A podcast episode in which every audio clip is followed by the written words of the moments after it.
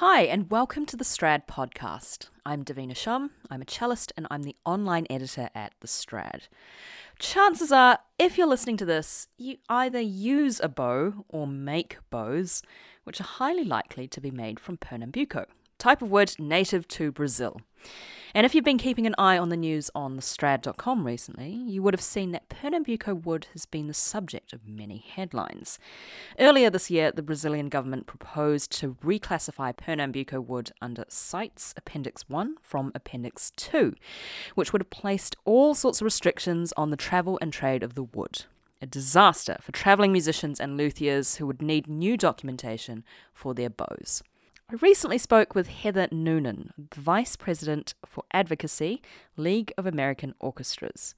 She attended the 19th CITES meeting in Panama City, where on the 25th of November, a decision was made to keep Pernambuco under Appendix 2 with modified wording. What does that mean for you?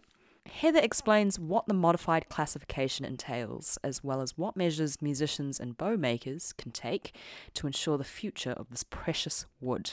Here's Heather.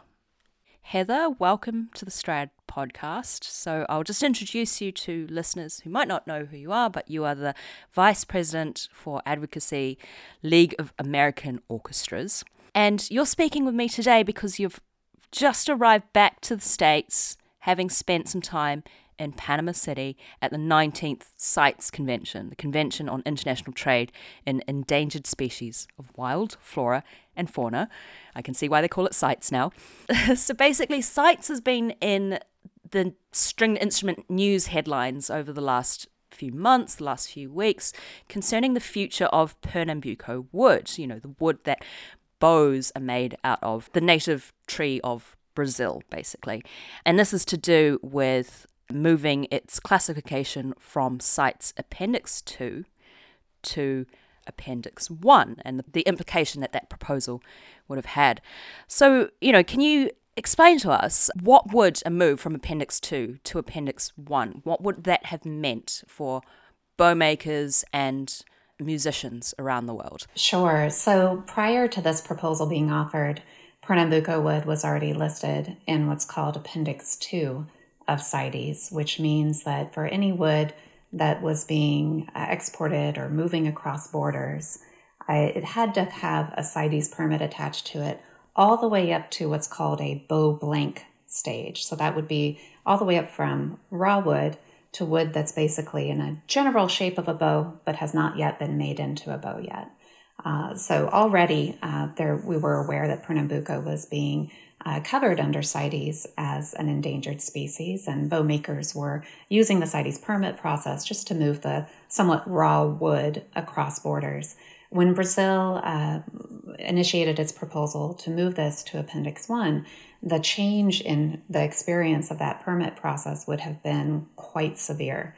So, every musician with a Pernambuco bow would have been required to get a CITES protected species permit to travel internationally just for performances. And we call that kind of travel non commercial travel. Under CITES, non commercial travel includes performing for a concert for paid tickets, um, but moving across borders just to perform would have required a permit for every musician. And those permits can be challenging to get, but they're very challenging to use. Uh, they have to be credentialed at every border by a CITES official, and the process for that varies from country to country. So we knew that that would be a challenge with without a, a related conservation benefit for trees growing in Brazil. The other big change is that it would have severely restricted any commercial sales of Pernambuco bows, or even the wood, and especially the wood used to make them. So there would be very few exceptions for being able to get a commercial permit to do ongoing trade in the many bows that have been made for over 200 years in the history of what we know as the modern bow. So, am I right in thinking that there was this proposal to move Pernambuco to Appendix 1, which is meant to protect, you know, species from extinction? But Pernambuco is not going extinct, right? There are environmental measures that are taking place in order to continue its conservation, right? Right. So there's no, actually, no disagreement uh, about the threatened status of the Pernambuco tree. its population size has been dwindling. It, it grows only in a very specific region in Brazil in the Atlantic forest. And that region has been subject to all kinds of environmental pressures and sustainability pressures. So, over time, Brazil and also CITES has put into place conservation measures to protect wild grown Pernambuco, which for many years now has not been available for commercial harvest. Um, and meanwhile, bow makers with the International Pernambuco Conservation Initiative for the last 20 years have been working on the ground in Brazil to plant seedlings to help with reforestation, but also to plant uh, plantation grown Pernambuco to see if there could be a sustainable future for growing Pernambuco outside of the wild for ongoing use in musical instruments. But right, there's no disagreement that the wild grown species of Pernambuco is in need of continued protection, and that's actually what placed it under original CITES controls. I just realized I was calling it CITES, but it's CITES, isn't it's it? It's said both ways. So it, there's oh, okay. yeah, so you know, as acronyms go, they they can be said either way. It's common to be to say CITES, but we've heard people say sites before as well. Oh, okay, great. So you know, following this trip that you made to sites CITES uh, in Panama City last week, from which you've just returned, we know that recently an agreement has been made to keep Pernambuco wood in Appendix 2, but with modified wording. So can you tell us a little bit about the decision making process, what happened, you know, during that time that you were in, in Panama City and what this means going forward? Certainly. So one thing to know about uh, how CITES works is that there are 184 global parties to this treaty. And so they send representatives uh, every three years to sit together and contemplate levels of CITES controls that can help best conserve both trade in the species and the health of the species itself. So the goal of CITES is to strike that balance and to help support sustainable trade.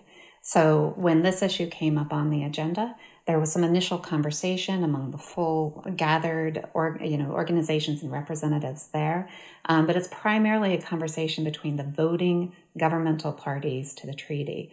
There are non-voting observers like my organization and our partners and several other international music stakeholder organizations that come to these gatherings to help inform the debate and give them facts and data about the status of trade, uh, help them understand how CITES permits work from the trade side of the equation.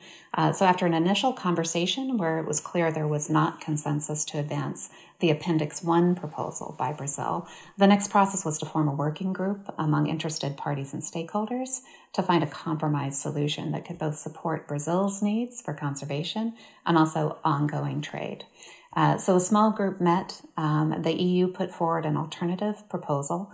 And essentially, what their proposal did was respond to Brazil's number one concern.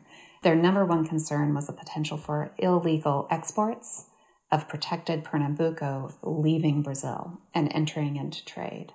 So essentially, what this compromise worked out was that for anything departing Brazil for the first time, the first time the Pernambuco leaves Brazil, it should be accompanied with a CITES permit. And that way, any recipient can guarantee that it was legally exported from Brazil. Meanwhile, any Pernambuco that's already outside of Brazil and goes across borders as a finished musical instrument would not be subject to CITES permit requirements. So, just like I mentioned before, if it's wood going from one country to another, if it's all the way up to a bow blank phase, a, a, rectangular piece of wood that could be fashioned into a bow blank, that is still subject to international CITES controls crossing every border. But for musicians and for those buying and selling bows, which are often musicians person to person, if that's already outside of Brazil, then it won't require that extra CITES permit.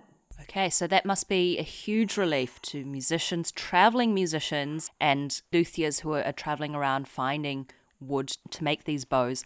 So if it's already out of Brazil, basically you won't need a CITES permit. You'll just be able to travel freely.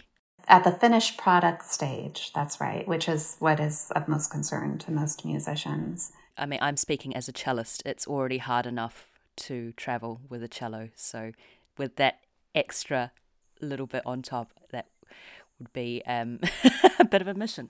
yeah, and and I'll say, um, you know, while we're we're relieved that this new level of control that wouldn't necessarily help the species in Brazil, instead of putting your extra costs and attention and time to navigating this permit process, we do hope that the music community and musicians can start to take some other actions and funnel some of that energy in some other directions that will help Pernambuco and, and the future of bow travel and trade. And, and that is to really start thinking about how would you document the source of that bow that you hold in your hand? So we should all be concerned about whether the instruments we're playing that were harvested from species that are now under protection, whether those were legally harvested. We should all be concerned about whether, as they move across borders, we're sure that they're being legally traded.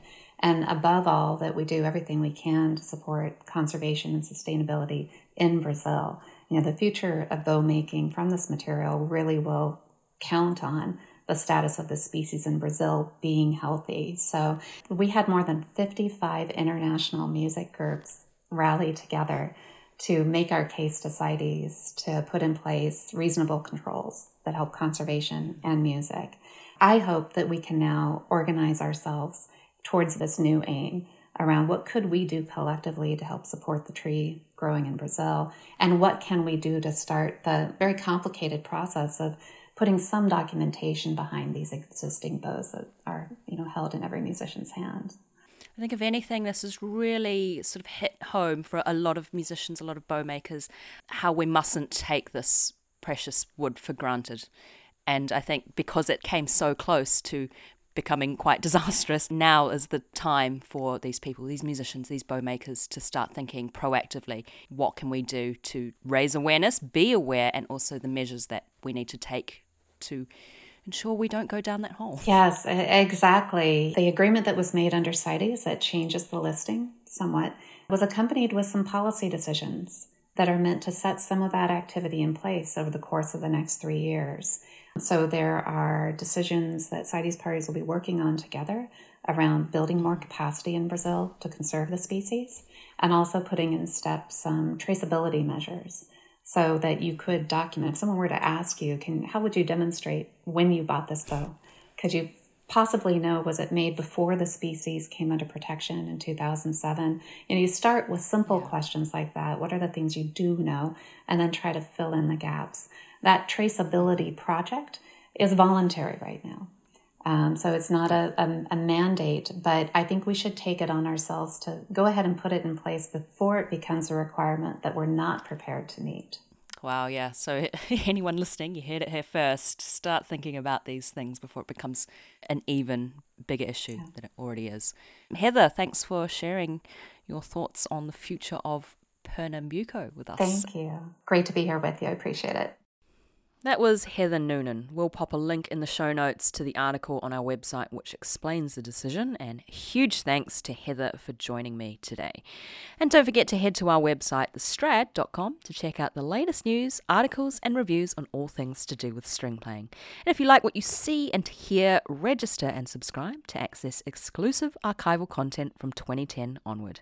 We've got 50% off an online subscription for students and if you're not sure you're ready to subscribe, take out a free trial for seven days.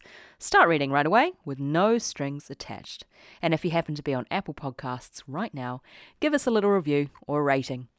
Thanks for listening and tune in again soon for another episode. Take good care. Bye.